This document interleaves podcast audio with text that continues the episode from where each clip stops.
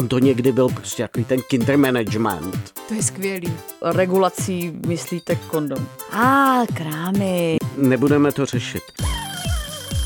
Vykopávky. Neobyčejný podcast o historii obyčejných věcí. Vykopávky. Vykopávky. Vše o dějinách párty, řízků nebo zkrášlování. Vykopávky. Vykopávky. Podcastová série na rádiu Wave. Vítám vás u poslechu podcastu Vykopávky, ve kterém rozebíráme důležité dějné milníky a zajímavosti a s pomocí historiků a komiků si na ně děláme názor. Tentokrát jsou to dějiny dětství. Bylo dětství už ve středověku? Měli naši předkové možnost zablbnout si v pubertě? A co jsou takzvané kavalírské cesty? Pojďme se nechat poučit a třeba i pobavit. Já jsem Hana Řičicová a se mnou ve studiu jsou historik Martin Franc a stand-up komička Lucie Macháčková. Dobrý den, oba vás počase zase zdravím. Dobrý den. Dobrý den. Od kdy je vlastně dítě dítětem? Rozumíte této otázce, paní Lucie? Jaký vlastně rozumíte? Moc nerozumím této otázce, ale já v tomto podcastu většinou těm otázkám nerozumím, tak eh, se snažím na to říkat různá slova. Doufám, že tady k tomu budu mít co říct, protože eh, jsem matka, to za A, a za B jsem také bývalé dítě. Stále jste ještě dítětem svých rodičů, je to tak? Jsem dítětem svých rodičů, jsem pradítětem svých prarodičů, prostě mám spoustu rolí, ani nevím, jak to všechno zvládám.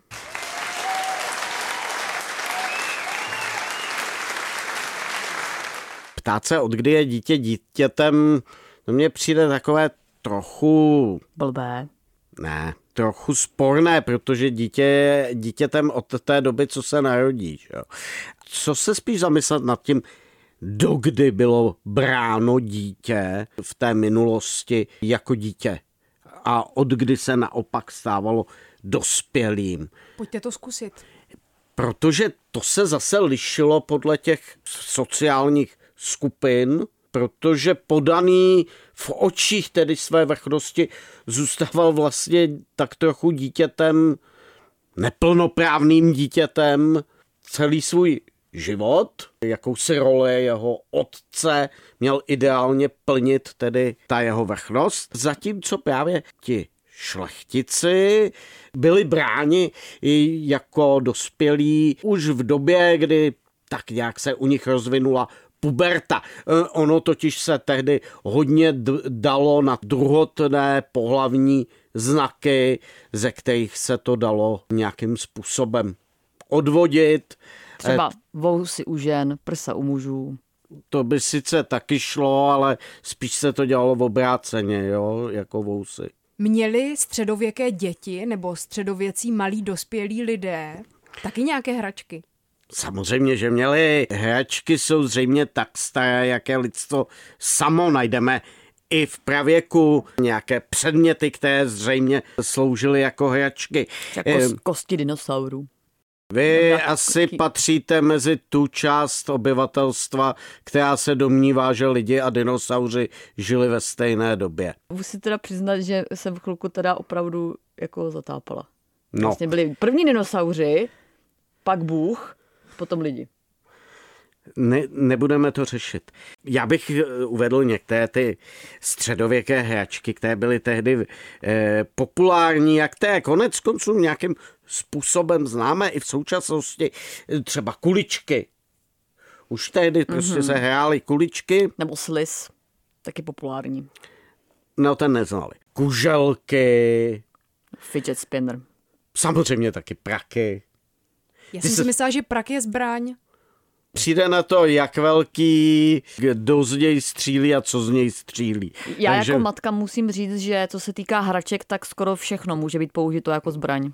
To je pravda. Taky samozřejmě byly různé panenky a podobné figurky, různé vozíky, koníci, tohle všechno samozřejmě má tradice sahající nesmírně hluboko. Oblíbené bylo, bylo uh, už ve středověku třeba sáňkování a také bruslení. V létě třeba. Ale jak se třeba lišily hračky, se kterými si hráli děti bohatých lidí a děti chudých lidí? Mohly to být třeba i ty kosti? Právě ty bohatší děti mohly mít třeba vyřezané ty panenky třeba ze slonoviny. A ty chudé děti si zase museli chudinky hrát tady s prázdnou petkou od nějaké sladké limonády. Ne, samozřejmě, že si hráli třeba s hliněnými hračkami, S hliněnou ale petkou. některé hračky měly připravit ty lidi na jejich budoucí život. Konec konců to i ty panenky vlastně měly přispět k tomu, aby ta žena vlastně se naučila zacházet s dětmi. Ano, vím, že mužům to taky ne, neuškodí. A nemůžem říct, že by eh, žádný chlapec ve středověku či nevím, novověku neměl panenku. Už kvůli tomu, že ty malé děti byly tehdy oblékány do ženských šatů, vlastně všechny. Mhm. A dokdy třeba? Řekněme tak do nějakých 6-7 let. A proč vlastně? Já si myslím, že to bylo jednak eh, pohodlnější a jednak to vyjadřovalo eh, ten postoj k tomu dítěti. Ještě bylo bráno spíš jako do určité míry bezpohlavní. Takže No. to byla vlastně genderově neutrální výchova už ve středověku. To je vlastně dost, dost progresivní. Ale právě kolem těch 6-7 let se to dramaticky změnilo. A naopak byla ta výchova dívek a chlapců velmi, velmi odlišně zaměřená. Skutečně za, začali být připravováni na ty své role v té společnosti velmi jednoznačně, do značné míry z toho nebylo úniku. Proč zrovna 6-7 let? To bylo prostě, kdy je možné začít cvičit dívky v těch ženských disciplínách. Mají se učit vařit, starat o děti, V šesti. v šesti, vyšívat. No to nevím do teďka teda. No vidíte, to bylo zanedbaný. Nebo naopak tedy vaši rodiče vás vychovávali pokrokově a nepřipravovali vás na nějakou vaši stereotypní roli ve společnosti. A naopak muži samozřejmě začínali jezdit na koni, začínali prostě se učit šarmovat. To zní jako mnohem větší zábava, teda bych ráda řekla. ty panovníky eh, a ty šlechtice měly ty hračky připravit na jejich budoucí kariéru, to znamená, že často to byly malé meče, zbroj malá, ostruhy na Takzvané koně. ost- ostružiny. Eh, svoji roli hráli taky vojáčci. To taky bylo oblíbené už od středověku a i samozřejmě později, kde si chlapci zejména stavěli ty vojáky do různých bojových formací a vedli různé bitvy s nimi. Je třeba taky říct, že právě hračky jako výchovný element doporučoval i Jan Amos Komenský, který právě radil dávat dětem miniatury věcí, třeba domů, i takové ty krámy. To známe už eh, z nějakého 16. 17. století, ty takové ty krámy pro panenky. No tak jako děcka mají spoustu krámů. A to myslíte nějaké Eh, speciální Myslíte krámy? ty jako otevírací obchody. domy, obchůdky. A, krámy. Ne, nebo třeba kuchyně, že jo, domy pro panenky, tak to, to všecko je stará záležitost, které Jo. fandil teda Jan Amos Komenský, stejně jako fandil panenkám různým, mm-hmm. právě, aby ty děti se naučily Ale blbý, že je to takové jako hodně genderově jako stereotypizované, že, že muži se připravovali na to, jak budou vést ty války a ženy se připravovaly na to, že umřou při porodu.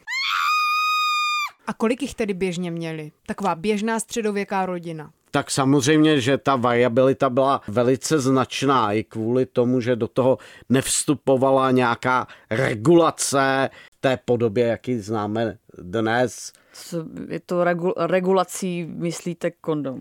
No, míním i samozřejmě hormonální prostředky proti otěhotnění. Eh, tak to samozřejmě nebylo. Výjimkou nebyly rodiny, kde měly 5, 6, ale i třeba 10, 15 dětí. Obvykle ne všechny ty děti se dožily tedy dospělosti. To je strašný. Já teda, já jsem eh, někde četla v nějaké historické knížce, a nevím, jestli je to pravda, že eh, jako taková oblíbená antikoncepce byla modlitba, eh, že se ženy modlily k paně Marii a říkali, ty, která si počala, aniž si zhřešila, dej, ať zhřeším, aniž počnu. To by byl právě ten jeden ten předsudek, který asi těžko účinkoval, ale už tehdy uměli si vypočítat ty cykly. Tak jako když měli 10 až 15 dětí, tak si to asi neuměli spočítat zase tak nějak jako kvalitně. Já teda no, taky ne. No, on to tehdy taky právě nebyl považován za tak jako dramatický problém. Problém spíš bylo, když žena dítě neměla. To bylo vnímané jako daleko větší problém, než to, že jich měla hodně. A to byl asi i třeba důvod jako k rozvodu nebo nějakému jako zlikvidování toho manželství, ne? Určitě, dokonce někteří panovníci to považovali za dostatečný důvod, aby své manželky prostě zapudili, protože nejsou schopní dát toho dědice. Hmm. Třeba Jindřich VIII a Kateřina Aragonská. No tak, Jindřich VIII byl speciální případ, který bych nerad tady rozváděl. Tak on se rozvedl sám, že jo?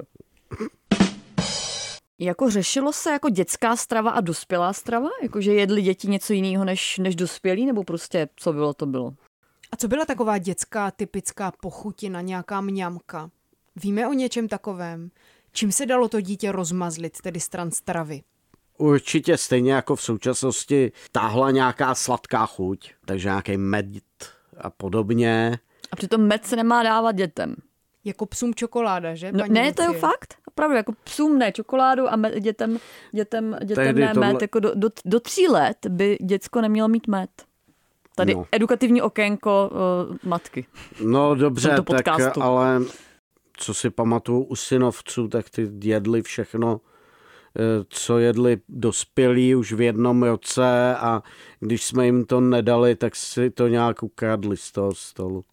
No já jsem právě taková ta jako ekobio, hmm. se přiznám. To vám nevydrží. Kdo nejvíc v historii rozmazloval ty své děti? Kdo zkrátka byl nejmilejší na to své potomstvo? To je trošku složitá otázka, protože ono to nebylo tak jednoduché s tím, s tím vztahem. Dokonce jsou někteří historici, kteří vlastně tvrdí, že právě ten vztah rodič-dítě je záležitost, která vzniká až v té moderní době že nic, nic podobného středověk nebo raný novověk v podstatě neznají. Já si to nemyslím, protože těch projevů nějakého toho lásky plného vztahu, ať už matky nebo otce, máme v historii velkou spoustu a konec konců i spousta těch obrazů, třeba spodobňující eh, Madonu s Ježíškem, které byly bez pochyby malovány podle něčeho, s, či, s čím se sám ten malíř setkal, dokazují, že prostě ten vztah matky s dítětem byl velmi intenzivní. Já, eh, já tomu nerozumím. Ty, jako tam jsou nějaké teorie, které si myslí, že jako vztah rodiče a dítě je jako novinka 20. století. To je trošku, trošku nadsazené, ale, ale ano, že zejména jako ty chlapy jako vycházejí z toho, že, že těm chlapům ty děti byly v podstatě jako ukradený. Tak jsou tací, no. Taky jsem samoživitelka. Často to právě byli ti panovníci, když to byl ten vytoužený dědic. No a my samozřejmě, eh, a už jsme tady o tom mluvili, máme jeden příklad právě v otci vlasti, kterému vytýkali, jak tedy rozmazlil toho Václava IV. a jak ho tím špatně připravil na budoucí vladařský úděl, protože... Jo, jo, už jsme, už jsme o tom mluvili, že tady K4 a V4, že jo, a z V4 tady byl, my ho máme snad v každém díle, Metrosexuál, asi ne homosexuál teda. Ne, ne, ne, ne. To ale ne. milci, milci. A uh, co utíkal před hodinou, kdy je pravý. No takhle to vypadá, prostě rozmazlený fracek, že jo. Pár facek mu měl dát tady K4. Asi byly docela ve výchově běžné i tělesné tresty, je to tak? Je to tak a nevyhýbalo se to ani královským rodinám. Například eh, Ludvík XIII. údajně byl traumatizovaný do konce svého života, jak ho otec tvrdě trestal, jak ho skutečně mlátil. On teda vůbec na ty rodiče neměl e, úplně štěstí, protože matka se ho zase snažila prohlásit za slaboduchého, aby si prodloužila dobu svého regentství, jo, mm-hmm. kdy panovala místo. Nebuďte slušnej. Ale no tak, já budu. Ať si, to, ať si to lidé dohledají. Dalo se před těmi zlými rodiči, kteří děti mlátili, třeba někam uprchnout, například studovat v zahraničí nebo něco takového? Já jsem myslela, že někam jako na sociálku, jako na ospod. Studium v zahraničí samozřejmě patřilo téměř k povinnostem nebo k povinným součástem životopisu CV. Vy jste byla asi na Erasmu, že, paní Lucie? Je to, je to, je to hezký zvyk, že člověk takhle odjede za uh, peníze školského systému, uh, předstírá, že studuje v zahraničí. Místo toho, že předstírá, že studuje doma. Eh, tehdy se tomu říkalo kavalírské cesty, vyjáželi na to šlechtici, často mladší než je teďka zvykem u studentů Erasmu. Mohlo to být i třeba 13-14 let. Je třeba říct, že taky u měšťanů to často mělo podobu toho, že se stávali těmi toulavými žáky. A tam víme z historie, že i mezi těmi toulavými žáky bujely takové věci, které známe bohužel i ze současnosti, jako je například šikana. Mm-hmm. Když jsem šlechtic, tak si zbalím raneček, eh, jedu na Eurotrip, vezu si sebou pas a kondomy, respektive kondomy nejsou, takže modlím se. Když eh, nejsem šlechtic, tak jsem potulný žák, stopuju a cestovně někdo šikanuje. Eh, já bych především řekl, že ty šlechtici na kavalírskou cestu málo kdy vyjáželi sami. Mám bandu svých felas. A... Tak, ale samozřejmě taky na ně dohlížel nějaký vychovatel, hofmister, jo, přece nějaký ten pedagogický dohled pedagogický pracovník. Tam, tam jako fungoval. Ty děti třeba z těch měšťanských vestev, které se vydali na zkušenou do zahraničí, často to taky nemuselo být po školách, ale šli někam do učení a později... Work, work and travel. A později, když už byli vyučení, tak získávali zkušenosti v těch pokročilejších technologiích v zahraničí. Ale i ty šlechtici mohli jít třeba ke dvoju, kde sloužili jako pážatá, tam navazovali kontakty. Networkovali. Tak. A na jak dlouho tak jezdili takhle na tu kavalírskou cestu? No, mohlo to být rok, dva. V některých případech projeli prakticky celou Evropu. Já bych k tomu chtěl říct, že ty kavalírské cesty byly velice nákladné. No a když člověk přijel z té kavalírské cesty, to už mu bylo třeba okolo 16 let, co se vlastně dělo potom? Dětství asi už nepokračovalo, asi už neměl žádnou chůvu, ten tehdejší mladý dospívající člověk. Tak když se vrátil, tak jako první udělal party, že jo promítal fotky. To se dělá běžně, no, to je pravda. To vždycky hmm. dělali mý rodiče po dovolených. No to je taková klasika, že jo, že hmm. někdo, se, někdo se vrátí z nějaký cesty z Nepálu a všechny pozve a teďka jim ukazuje ty fotky těch hor a ty tam tak jako sedíš a ze slušnosti říkáš jasně, jako vůbec, vůbec jsem nikdy neviděla tuhle tu fotku, kterou mají úplně všichni vyfocenou. A... Je třeba říct, že ta dospělost začínala u těch šlechticů často dřív, než tomu bylo v současnosti. Ono to taky souviselo s tím, eh, že i ten věk dožití těch dospělých byl nižší, tedy často se museli i ti velmi mladí šlechtici ujmout prostě zprávy panství a všeho, co, je, co s tím bylo spojené. Dospělost jednoho člověka končí tam, kde začíná dospělost druhého člověka. Ta tehdejší společnost byla do určité míry z velké části jako teenagerskou společností. To je skvělý. To se mi líbí. jo, protože těch, těch starších byl menší podíl star, starších lidí a my máme vždycky představu, že takový ty šafáře a podobně, že jak to byly ty starý zkušený. Ne, on to někdy byl prostě takový ten kinder management. Se vším, se vším všude. I s těmi necnostmi tedy toho kinder managementu. To je super. Představte si, jaké to by bylo, kdyby svět řídili lidi, kterým je jako je 15. Přijdete na schůzku managementu a tam sedí nějaký prostě 15 letý typek a říká, budeme se točit na kancelářských židlích. Třeba by vlastně byla společnost s generací alfa ve vedení citlivější. Já nevím, dělali se pokusy v 50. letech ve stylu Mládež vede Brno a ty výsledky nebyly úplně přesvědčivé. Tak jestli tím výsledkem je Brno, tak... Český rozhlas slaví 18. května 2023 takové významné jubileum, je to stovka, tedy stovka od zahájení pravidelného rozhlasového vysílání na našem území. Jak vypadalo dětství a dospívání mezi těmi dvěma světovými válkami v tom roce 1923? Paní Lucie, vaše typy na začátek. No takže já bych typla, že si hráli hodně s vojáčkama, po případě s ostatkama vojáčků a tankama, nevybuchlými granáty, prostě co, co, co kde bylo. Je to pravda? Není to pravda. Musíme si hlavně uvědomit, že naštěstí eh, do českých zemí fronta nepronikla. Ta země se sice zotavovala, ale k ideálu to mělo ještě hodně, hodně daleko. Navíc ta válka měla negativní dopad na ten život dětí i v určitém zhubnutí mravů a také tou nepřítomností otců. My si to někdy neuvědomujeme, jak strašná byla v tomhle právě ta první světová válka, že spousta těch otců se z té fronty nevrátilo. A v tom roce 1923 Paní Lucie, vy určitě jste vyznavačkou různých trendů, jako je respektující nebo kontaktní výchova. Byly nějaké takové trendy před těmi stolety?